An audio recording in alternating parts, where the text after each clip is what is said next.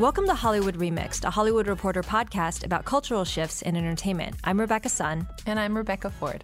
Each episode will do a deep dive into a single topic, a type of story or character that has been traditionally underrepresented or misrepresented in pop culture. And for today's episode, it's focused on the black nerd, also known as the blerd. Later, we'll talk to William Jackson Harper, who's best known as Chidi Anagonye on The Good Place.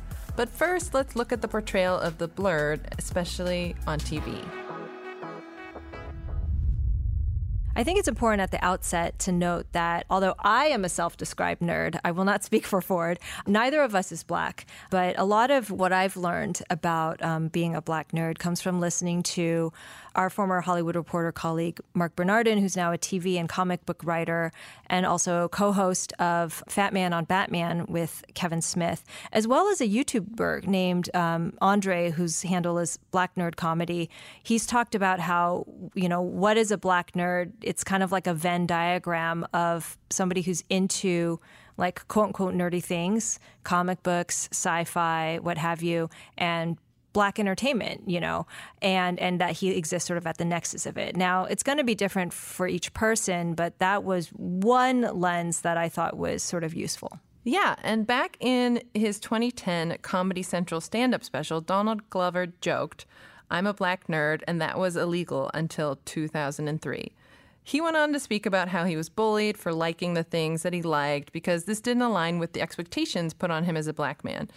And Jordan Peele has also joked about how Obama was the person who finally made it okay to be a black nerd. These two guys really summarized, I think, what has been sort of a widely held belief that for a long time, black nerds, as they were portrayed on television, were not cool. They were not something to aspire to. And so we're going to take a look in this episode about how that portrayal has really changed over time and then kind of end by talking with William Jackson Harper about Chidi. Some of the earliest portrayals of, as we would call them, blerds include Raj on What's Happening, which was on TV back in 1976 to 1979. He was a teenager living in Watts, and he was he had great manners. He was really smart, and he had the, of course, signature horn-rimmed glasses that every nerd has to have. And then, of course, Lamar Latrell in Revenge of the Nerds, which came out in 1984 you know, which also showed that nerds could be uh, people of color, but it was, you know, not a major role in that film. Yeah, he was like not only like the token black nerd, but he also had to serve the token gay nerd slot. Right. So, yeah. Right. But then what we really should probably focus on are sort of the two most iconic nerds of TV, Steve Urkel from mm-hmm. Family Matters.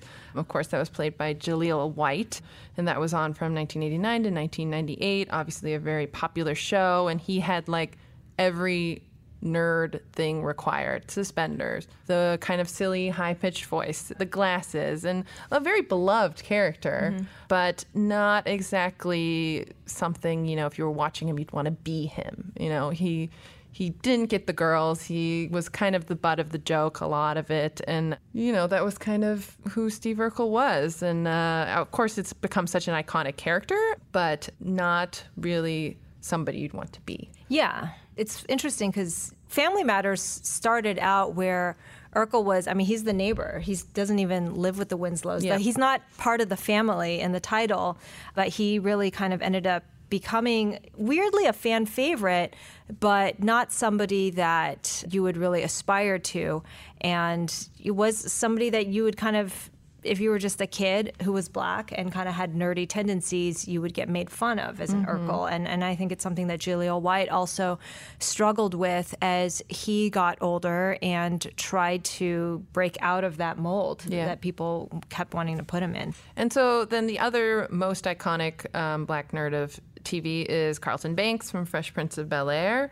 You know, of course, he was this really smart, preppy, wealthy guy who was totally awkward and obviously known for the Carlton dance, the infamous Carlton dance, which he also, I believe, the actor Alfonso Ribeiro brought to Dancing with the Stars. Yes, he more recently. It, yeah. So he's really been cashing in on that dance for a long time, and he's sort of you know the comic foil to his cooler street smart cousin, you know, played by Will Smith, Yeah, and and so that last point is really important in terms of one of the reasons why the traditional portrayal of the black nerd has sometimes been a little bit problematic because, first of all, in general, Hollywood has not been kind to nerd types. They're usually the butt of the joke, mm-hmm. uh, they're made fun of, they're considered not romantically desirable. But there's an extra layer of it to that when we're talking about black nerds. And that's something that William Jackson Harper will talk about later in this podcast. But when you sort of intersect this stereotype with race,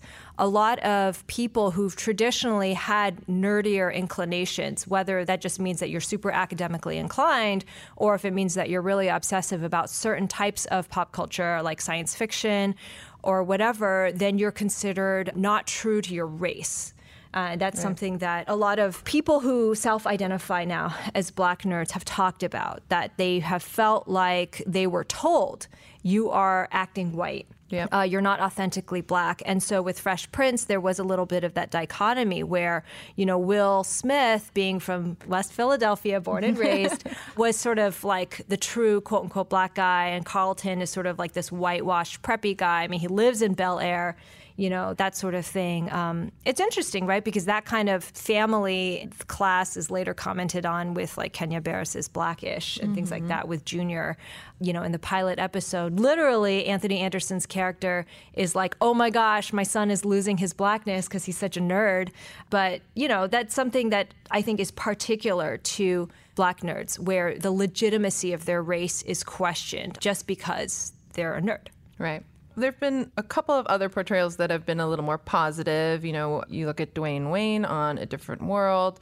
Also, still had like weird eyeglasses. Like apparently, that's those really those are thing. cool. Those, those are flip cool. up. Those are those cool. flip up. I mean, he was like cool before it was cool. Yeah, but certainly like Kadeem Hardison, and certainly that's, that's the thing with A Different World too. Like Ford said, it's a more positive portrayal because this is a show that takes place at you know a historically black college, mm-hmm. uh, one that really has made an impact on a lot of today's artists entertainers. I mean, Lena Waithe named her production company Hillman, mm-hmm. you know, after the fictitious school in a different world. And Dwayne Wayne, even though he's quote unquote kind of a nerdy character, he had this long running, like, you know, on again, off again relationship with Jasmine Guy. And, you know, he was like a fully fledged character who happened to be, you know, kind of smart and brainy. And speaking of smart and brainy, we can't forget to mention Geordi LaForge, I think from Star Trek, The Next Generation, of course. You know, in the sci fi universe that they created for that show, maybe you wouldn't think he counts, but I think, you know, a lot of black nerds probably, you know, admired that character, and there are plenty of costumes with the sort of visor thing he wore to see, and, and that's definitely an iconic role in and of itself. But I think what's been more exciting is sort of the more recent roles we've seen that could be called quote unquote black nerds, but really provide a sort of wider range of characters and backstories. And Donald Glover, of course, played Troy Barnes on Community, which sort of follows him as he embraces his nerdiness yeah, throughout the series. Friendship with Abed, because yeah. yeah. like Troy starts out. I mean, he's the you know if if Community was sort of a Breakfast Club like collection of misfits, he started out as the jock. He was the football player who had to go to community college, but you know through his friendship with Abed, who is like straight up a nerd, yeah. he came to embrace those geekier aspects. Yeah, and Peak TV is really allow, you know, there's hundreds of shows on the air now, so there's been a, definitely a wider range of portrayals of black men and black nerds. I think, you know, for those who watch Dear White People, there's some great nerds on there. I think Lionel Higgins, played by Deron Horton, is a really great character, and, and you know, you just kind of love that guy. And then,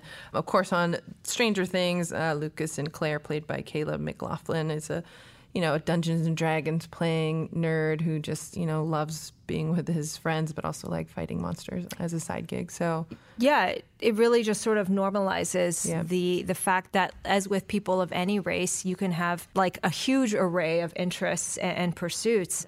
And again, I think that it's important to note that one of the reasons why it's significant to acknowledge that it sounds ridiculous to have to say this, mm-hmm. but that black men can be into anything is because sort of anti-black nerdness is is rooted in actually just in general anti-black racism. This idea that when you treat being black and a nerd as unusual, you're reinforcing this stereotype that African Americans are quote unquote not supposed to be known for intellectual pursuits, right? Which is dehumanizing. It's part of this ongoing problem that overemphasizes the physical aspects of black men in particular, which can have quite deadly consequences for them in the real world. And even just in a day to day basis, it just sort of alienates people who feel like they have to choose between being quote unquote true to their race and then true to their passions. So I think one of the shows that has done a lot for sort of creating a wider representation of what a black nerd can be is The Good Place. And, you know, the show's coming to an end now. And this character, Chidi, has become this sort of beloved, complicated, interesting, romantic lead. And now we're going to get to talk to William Jackson Harper about how he helped sort of create that character and what it's been like for him.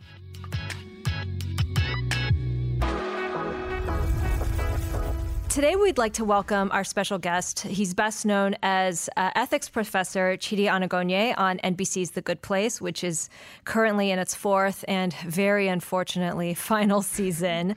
But this summer, he also co starred as another academic, an anthropology grad student in Ari Aster's horror movie Midsommar. He's next up in Todd Haynes' legal thriller Dark Waters, and he also has a part in Barry Jenkins' Amazon series Underground Railroad. William Jackson Harper, thank you so much for joining us. Thanks for having me. So, we're going to start off by bringing you way back to your sort of young years as a kid, and would love to hear sort of about how you would describe yourself as a child. Like, what kind of kid were you? Well, I, you know, as like a, a little kid, I think I was pretty strange and expressive and, and whatever. And at some point, like nearing preteenhood, I became very, very shy. And my mom actually made me take theater classes to kind of shake that off because I just sort of retreated entirely. Mm. You grew up in Dallas, right? Yeah. In terms of your peers, did you find like a like minded tribe in terms of like, were there a lot of other drama kids around. Yeah, and... yeah. I mean, like my high school you know, I, I, didn't feel like I really fit there. It wasn't like a, a like a, a, an antagonistic relationship or anything like that. I, I, didn't feel like I was like bullied or ostracized or anything like that. But it just sort of, I just didn't feel like I could really fully be myself. And uh, I did this thing called Junior Players in Dallas, which is a bunch of high school students wind up auditioning for a Shakespeare play, and they do it after Dallas Shakespeare Festival. Um, and so it's like this Shakespeare play with all local high school kids, and that's where I really started to find my group. And I mean, and also like the thespian society in high school, mm-hmm. like, you know, like we were all a bunch of weirdos and like those folks, we all connected pretty instantaneously and deeply. But it was, yeah, I really, because at the time, Dallas wasn't known for being a, a, hub for theater necessarily, even though there's a lot of good work there. Culturally, it wasn't as present in everyone's mind as, as it would be in, in other places. And so, like, finding those folks at that time was like really instrumental and, and super special. Now, Texas obviously is a really diverse state. And, you know, Dallas being one of the major metropolitan areas, you know, I don't know. I would imagine that, you know, every neighborhood's makeup is different. But did that play a factor at all in terms of your tribes that you ran in? Were, were like the kids who were into the arts and drama also fairly racially diverse or was it different? Actually, you know, like my group of high school friends were we're really diverse group, which is like one of the things that when I see people say things like, uh, you know, like you're, you're, cramming this down our throat, like you know, like you're just putting these people, you know, together when they would never be together. I'm like, well, that's not that's not true. I mean, my group of friends was incredibly diverse, and it was really odd to me, honestly, when I went to college and it was much less diverse. That like actually kind of took me out for a second because I was just like, that that's so strange that not everyone is represented in some capacity. You know, I, I, I don't really identify. I mean, like, granted, like where I grew up in the suburbs, like, was majority white, but like our high school, I remember at the time was like I want to say it was like something like 40% white, 20 something percent black, 20 something percent Latino. Or, or, and so it was a pretty mixed up crowd. And everyone got used to being with people that weren't like them. Mm-hmm. And to have people not used to that, actually, that was sort of a, a, a culture shock for me. And I'm curious when it came to what you saw on TV and film, you know, at the time growing up, did you see people like you? Were there characters that resonated with you? What was sort of your strongest memories about what you saw in, in entertainment at the time? I really, I, I really loved a different world. Like that was mm-hmm. one of mm-hmm. those shows that just it felt real. I think the character Dwayne Wayne just felt like a person in my family to me. You know, I just felt like I got him, and he was really quick and sort of unflappable, and you know that's sort of what my family's like. And, and now that I'm saying it, I'm realizing that it's like that, and so I, I, I really latched on to to that.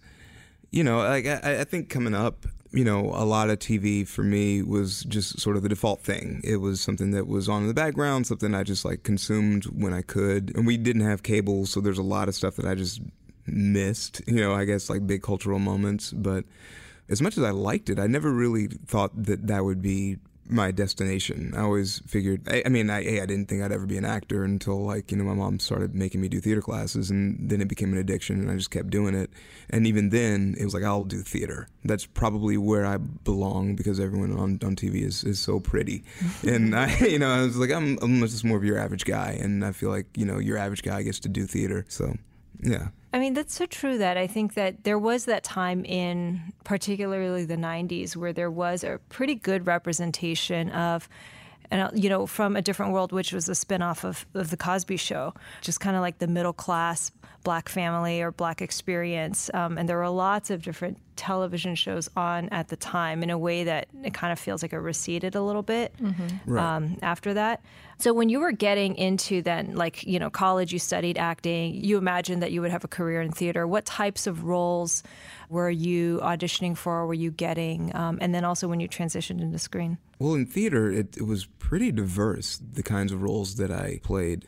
I, I feel like sort of the higher profile stuff that I got to audition for was usually sort of the you know thankless kind of nice guy, best friendy type. You know, like uh, someone might torch me for this, but I definitely thought that like like like Benvolio in Romeo and Juliet, mm. like that's the kind of guy that I would you know mm-hmm. get called in for a lot. And it's not that I didn't enjoy playing those parts because it's it's fun to try to find a way to like veer away from the idea of the character and try to like actually make it your own and you know really sort of contextualize like who this character is in the world based on what other characters have said about them and and seeing like letting your imagination run a little bit and sometimes those you know those characters are a little bit more of a blank canvas in that way. And so it's like they can be fun but it can also if the director has a very clear idea of what this thing wants to be your part in it needs to sort of resonate in a certain way. You know sometimes that work has to go away. So yeah there was that. But then there was also you know, I, I, worked at this theater. I'm a member of this theater, Ensemble Studio Theater in New York, and I've gotten to do a lot of different things there. And I've gotten to play a lot of like bad guys, uh, you know, aggressive guys, you know, people that are not very sympathetic. And I feel like I've done a lot of that actually.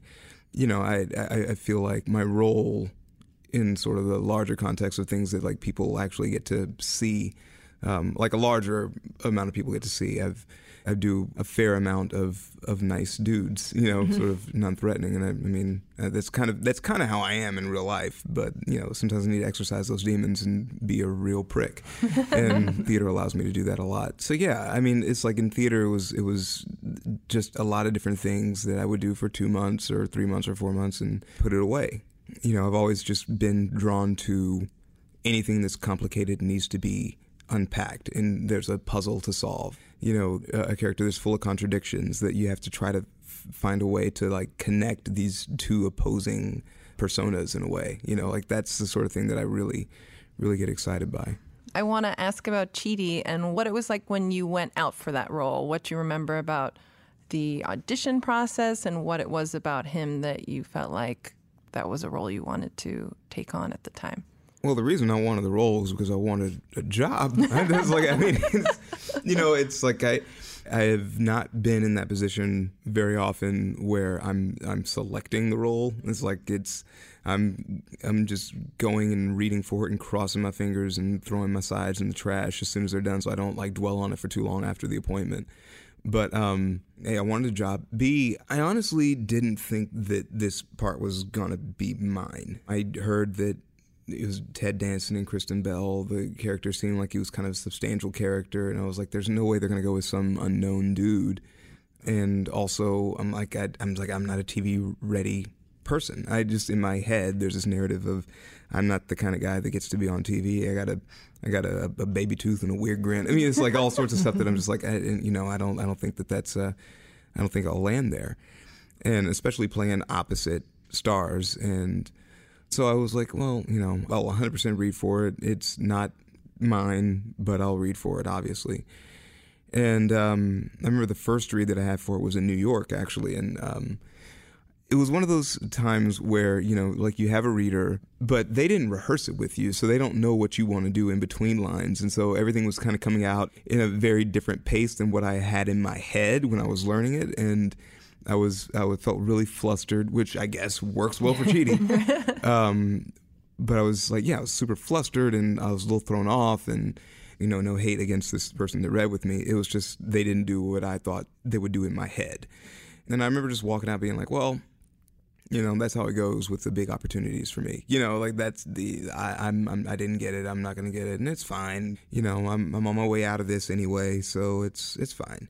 But then, you know, I came out to LA for what was going to be my last pilot season because I was, you know, like thinking about transitioning out of acting. And, uh, you know, they said they wanted to see me again. And I went into that room and it was like, you know, Mike Schur and Morgan Sackett and Allison Jones and Ben Harris. And there's some other folks in there too that I, but it was, it was all kind of a blur because I was just like, I can't believe I'm actually here. And it was so warm and they were, really receptive and it was so much fun. I had such a blast like just being in the room with them and you know, as it felt like sort of like my goodbye tour of audition rooms, you know, I was like, well, you know, I'm going to just enjoy that and just enjoy being in the room. And I did. And, you know, before I got out uh, to my car, I had a uh, call from my agent saying that they wanted to test me. And then I went in and I read with Kristen. I didn't know she was going to be there, which that took a whole other uh, act of real will to like you know not freak out. Right keep it together. And we just had fun you know we just had fun in the room. And at that point i was like well now i, I really really really want this job you know because it was i was just enjoying being creative. Like the stakes honestly just completely exited my head of like oh wow you know if you get this job it could be blah blah blah blah blah. But it was just like man this is I, am really enjoying this. I would love to like be able to do this for a while. And I actually, uh, I got the call like a few days later. I was uh, watching Ted Danson in the pilot episode of Cheers, like like coincidentally, as and, one does. Yeah. yeah. and then I got the call that I I got the job. You know, I think it's probably safe to assume that in theater, just the the richness of the characters and the opportunities are probably a bit more expansive than on screen, where they you know basically try to put people in boxes with, with yeah. labels. And so I'm curious about how Chidi you know, obviously this is a series regular part, which is automatically going to be bigger than, you know, if you're auditioning for guest spots and things like that. But in what ways was he sort of unique or perhaps similar to some of the screen things that you had been auditioning for before? I feel like the character Chidi probably closest resembles is uh, Danny Rebus, this character I played on this kids show, The Electric Company. And oh, uh, Electric Company. yeah, and, and, I mean, it's like everything else that I've done has been kind of all over the map. But I, I feel like for both of them, there's like a, a real sort of very open heart, you know, and and it's it's on display all the time.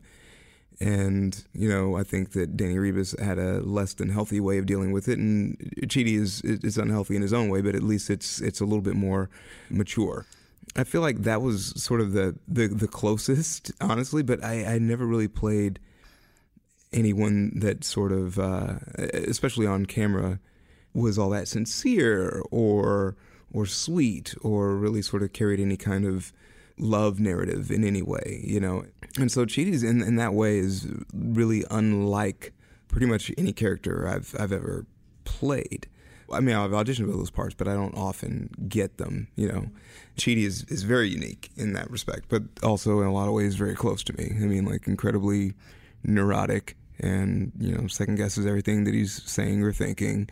Um, I think the major difference is that he really talks about it a lot, and when I'm feeling that way, I just go away and don't return calls and and, and don't talk to anybody until I can, you know, figure out where I'm at. And such a big part of Chidi's personality, obviously, is sort of his nerdiness and his passion for philosophy, and, and that makes him such an endearing character. But I'm I'm curious, how much did you relate to sort of his level of nerd that that Chidi has? I'm nerdy about different things, uh-huh. you know. Not like, um, philosophy, um, always. Not philosophy, you know. Um, not smart enough for that, but uh, I'm, I'm pretty nerdy about music. I really, and like, I, I get just sucked down these rabbit holes of you know weird artists that are doing something really strange and or artists that did stuff 30 years ago that was just so weird and avant-garde and and you know so I, I, I go down those rabbit holes a lot I play way too many video games my girlfriend hates it but you know it's I, I need it I need it um, I'm also like a, a fan of things like I get very enthusiastic about certain musical groups or, or TV shows or you know something like that. And um, I feel like that is a part of nerd culture in a lot of ways. Is like just being a very very devoted fan of something. So yeah. You mentioned that one of the things that was unique about Chidi in terms of, you know, sort of your resume was that he was, I mean, he's the love interest. He's the romantic, male romantic lead of The Good Place.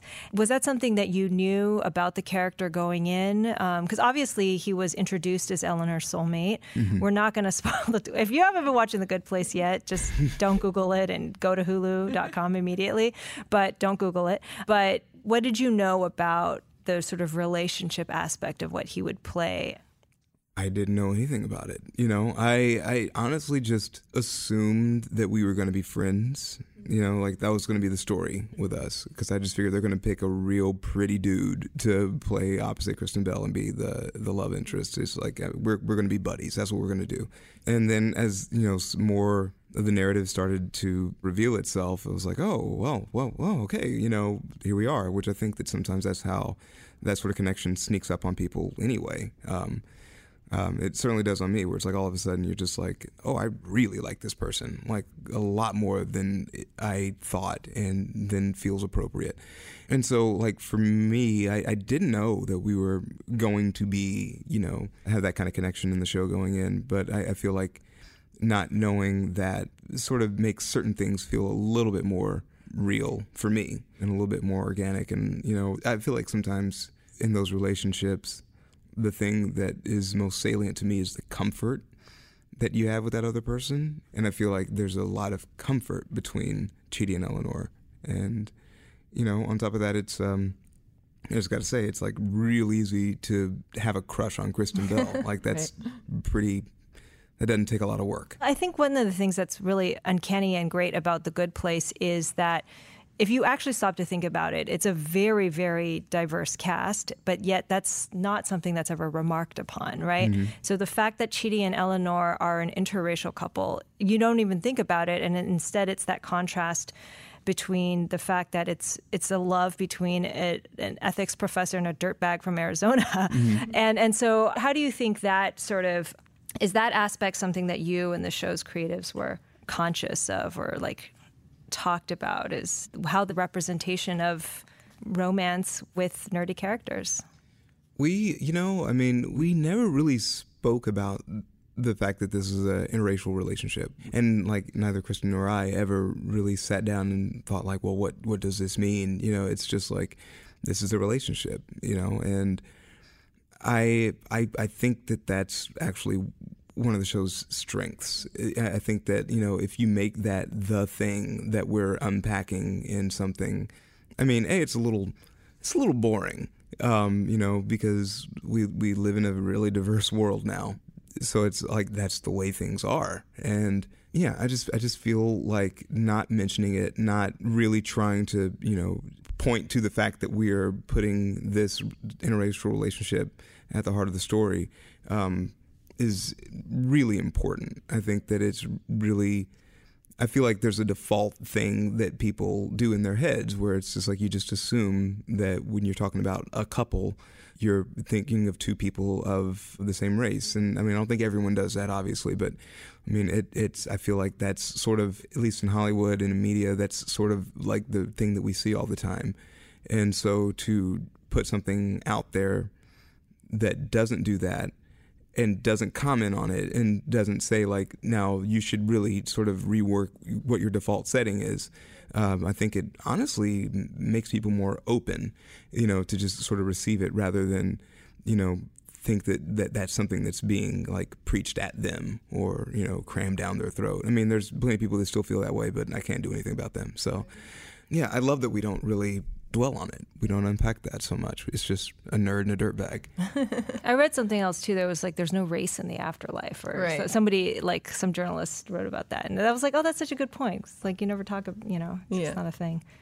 I'm curious what have been sort of the most interesting responses you've gotten from fans, especially maybe other young black men about this character and seeing someone like Chidi on TV for them. You know, uh, like from fellow black artists, I have gotten a lot of pats on the back for, you know, and, and it's it's not really even due to me. I think it's just like it's it's good to see this kind of character on screen and not have him just be the butt of the joke. Or because I mean, look, I mean, black nerds have been on TV forever. This is not a new thing, Right. you know. But I I think that it's really important for I think in particular black men to see different ways to be masculine and to- see that represented because it all exists.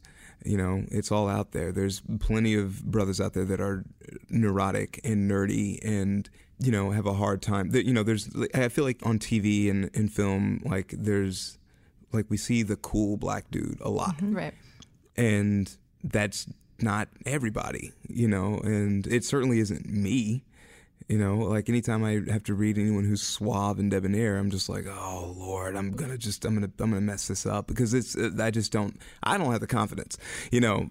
But there's, I don't, I don't, I think there's a lot of dudes like me, and it's nice to see that that character, and I've gotten that, I've gotten that response again, I don't really take any credit for how the character's written, obviously. You know, it, it's just something that's there, but I'm just glad that for some people my portrayal rings true to them. It's something that they can relate to, and it's someone that they understand.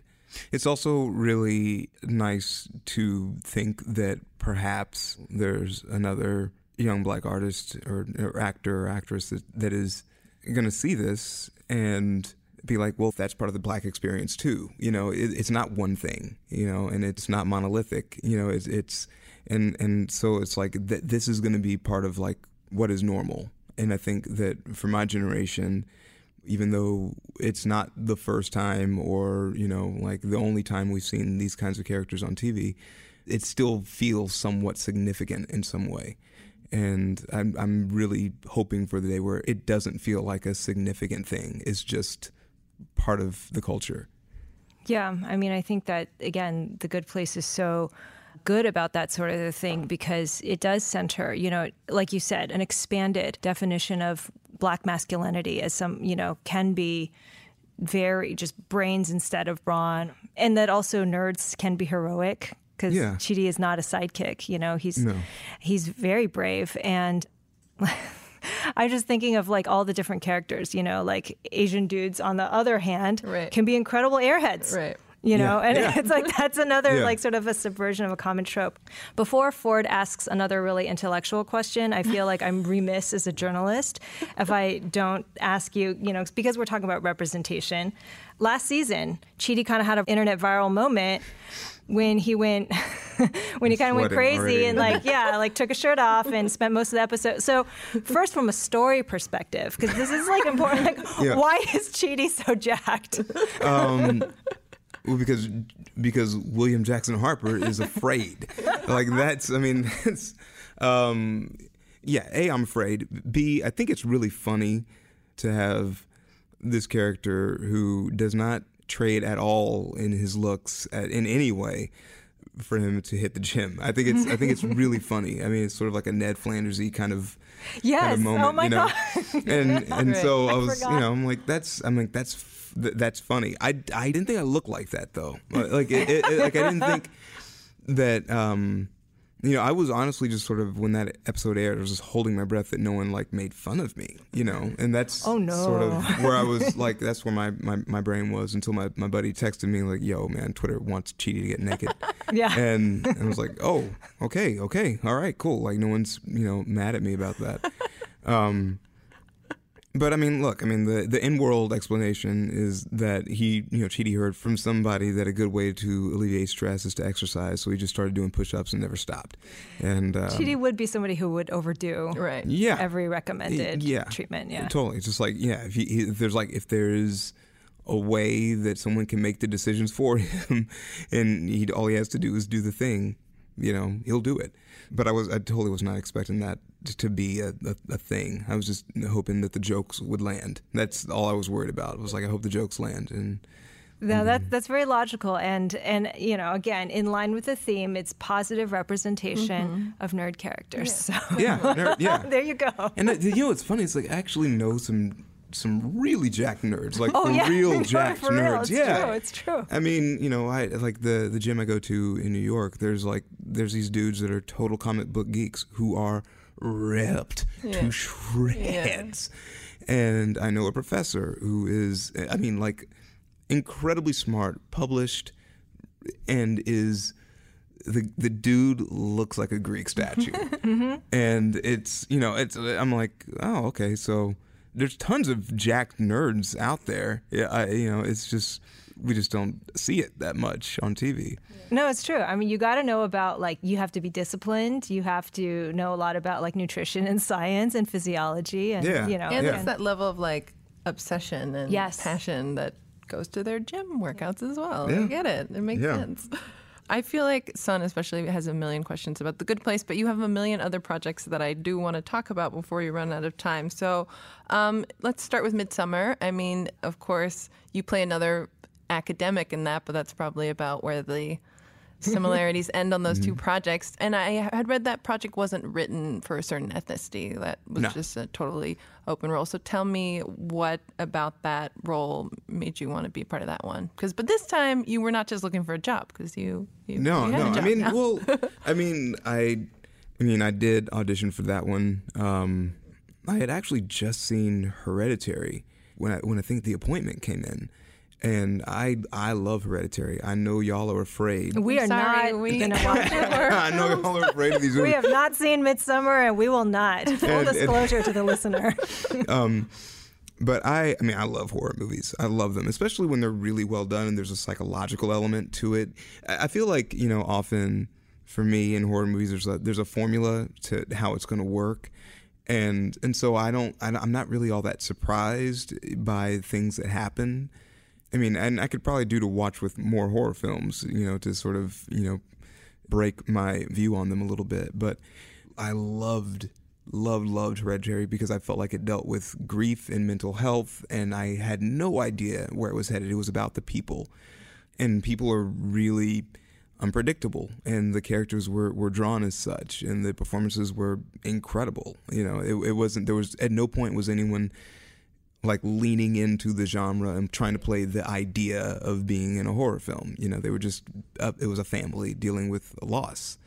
And so when things went buck wild in that movie, I was, you know, I, I was completely taken off guard, and and and um, I just thought it was incredible. And so Midsommar um, sort of leans into the kind of things that really frighten me, which is belief and belief systems, um, because th- that's something that it's it's really hard to reason with uh, with people that hold very important beliefs, you know, like uh, and very personal beliefs. It's it's like this is something that will not change, and you know we're dealing with a cult, and there's a way that they view the world, and um, this is the way things have to be done. To me, that's really frightening, and it, it kind of reminded me of uh, the script. Kind of reminded me of The Wicker Man, like the the old uh, 1973, I want to say, movie, which was you know, it, it, there's all these customs. This guy's just drawn out to this island trying to find this this missing girl, and you know, I don't want to blow the ending for people that haven't seen it because they, they should see it. Y'all Right. should see it.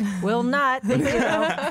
Um, but it's like they're at you know at some point it's like it's just sort of a clashing of paradigms and that is something that you can't reason people away from and i found that really fascinating and i really found the character of josh super fascinating because he was you know he's an academic race has nothing to do with you know josh doesn't have to be played by a black man but you know there was backstory and i don't know if it plays for anybody but i was like you know sort of thinking you know i feel like usually the cultures that I see in National Geographic that are being like, you know, shown to us as this, you know, hidden thing that no one knew was there, and there's some anthropologists. It's, there's there's always a racial component, you know, that is really off-putting to me, and so I was like, well, I think it would be really interesting if this character, who is a black anthropologist, is really interested in finding those white cultures that we can like sort of peel back the uh, you know the, the curtain on and, and, and looking on and you know and, and I, I thought that that was sort of for me that was like sort of the engine driving him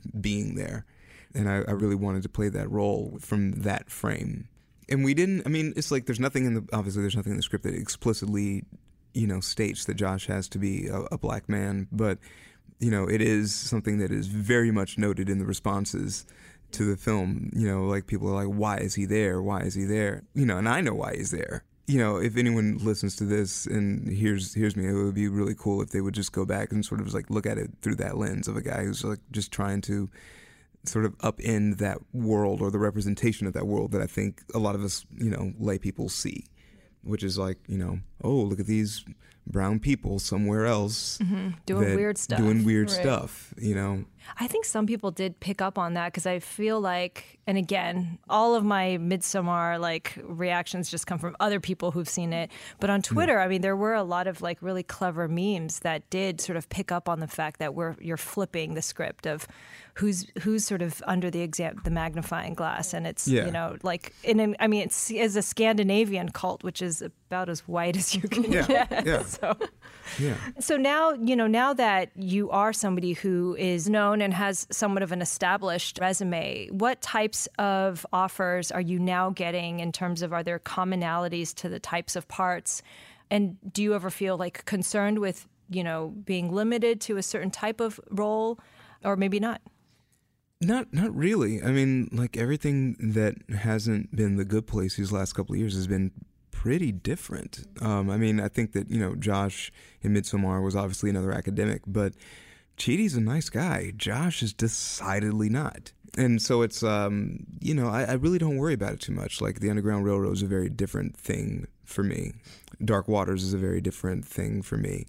And so it's yeah, it's it's I, I I really don't worry about it too much. I also, you know, as an actor, I just want to play. I just want to, you know, do whatever I can, and I feel like it is my hope, and I don't think I always succeed, but it's certainly my hope that like I tap into the truth of whatever character I'm playing, then hopefully it'll start to break habits and tricks a little bit. And so if there's anything that's sort of Chidi-ish that I do in the role of cheaty, you know, hopefully I've done enough homework that I don't rely on that thing that works so well in that other character just to sort of get through the scene. And I'm not too worried about it at this point. I'm also making a very concerted effort to play things that are very, very different from Chidi. I've spent a lot of time with that character, and I am going to miss him a lot. But you know, I, I just want to, I want to, I just want to try new things. I feel like you know, most actors are that way. They just want to get in there and see if they can do it, and that's that's all I'm concerned with. So we like to wrap up our podcast with two questions.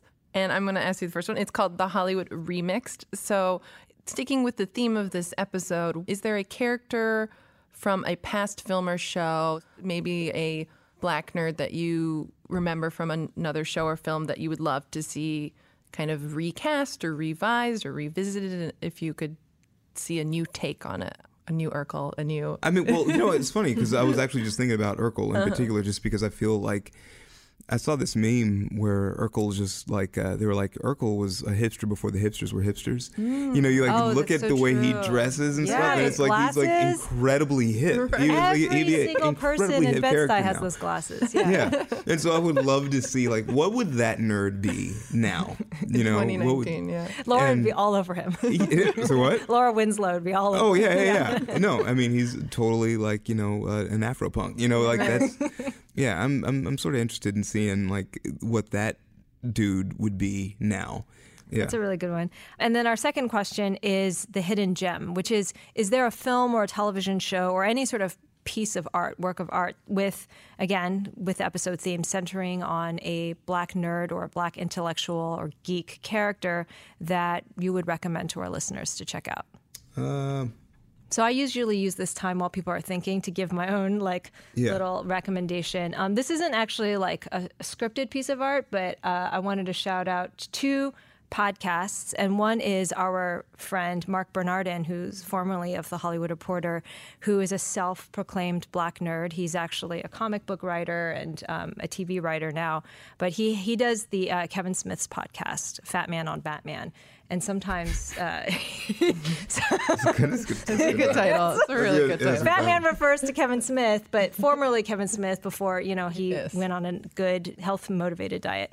But uh, anyways, his podcast is really great for people who are just super into genre things. Um, and then there's another podcast and website called The Nerds of Color, which centers on just people who are into genre geekdom. But again, nerd isn't just about sci-fi stuff. People could be nerds about music, nerds Yeah. about It's just a level of passion. ethics. I, Yeah. I my suggestion is, and people did see this, but I loved the movie Dope so Oh, much. That's yeah. and I just felt like it did not get the box office success I wanted it to, and it's just such a wonderful film that I have watched multiple times, and is it's centered on nerds, and and I love that movie so much. yeah. It's my, You totally took my movie. You totally- that was, I was like, I was like, oh, like, what I- you can also say it. Then. Yeah, yeah, yeah, What did you like was- about it? Yeah. Yeah. what was it about that? Um, well, uh, you know, there is this thing about like how to be black and what that actually is. And, um, you know, I, I love that the movie sort of deals with people not being black enough and that sort of like landing you squarely in nerd camp.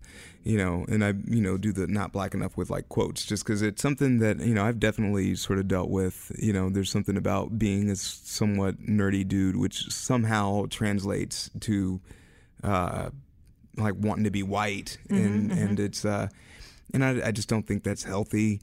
Um, I, I don't think it's fair, and it's like it's when people would say things like that to me, that was like the thing that would hurt me more than anything you could ever say. Just because it was like I'm like, there's one club that I belong to that I feel like my membership cannot be questioned or taken from me. And when you know someone in the same club takes it from you or or like takes shots at it, it's really hurtful. At, le- at least it hurt me a lot. Like to a point where I was like, why am I so bothered by this? But I was.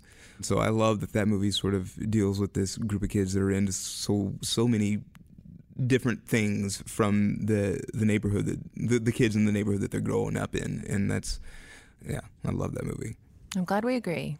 Yeah Everyone go see Dope. yeah And check out The Good Place in its final season, airing now on NBC. But if you haven't seen it before, again, I cannot emphasize strongly enough do not jump in in the middle. This is not that kind of show. No, Start from the Start from beginning. the beginning. Do It'll make not no Google sense. it. Thank you very much. Thank you so much, William, for joining us. thank you We just want to say a quick thanks again to William Jackson Harper for joining us today. And everyone should be sure to check out his latest movie, Dark Waters, which is hitting theaters this weekend and is a great environmental thriller directed by Todd Haynes. And stay tuned next week for our next episode of Hollywood Remixed, where we talk to Hustlers writer director Lorene Scafaria about Hollywood's history with stripper movies. And be sure to subscribe to our podcast on your favorite podcasting platform.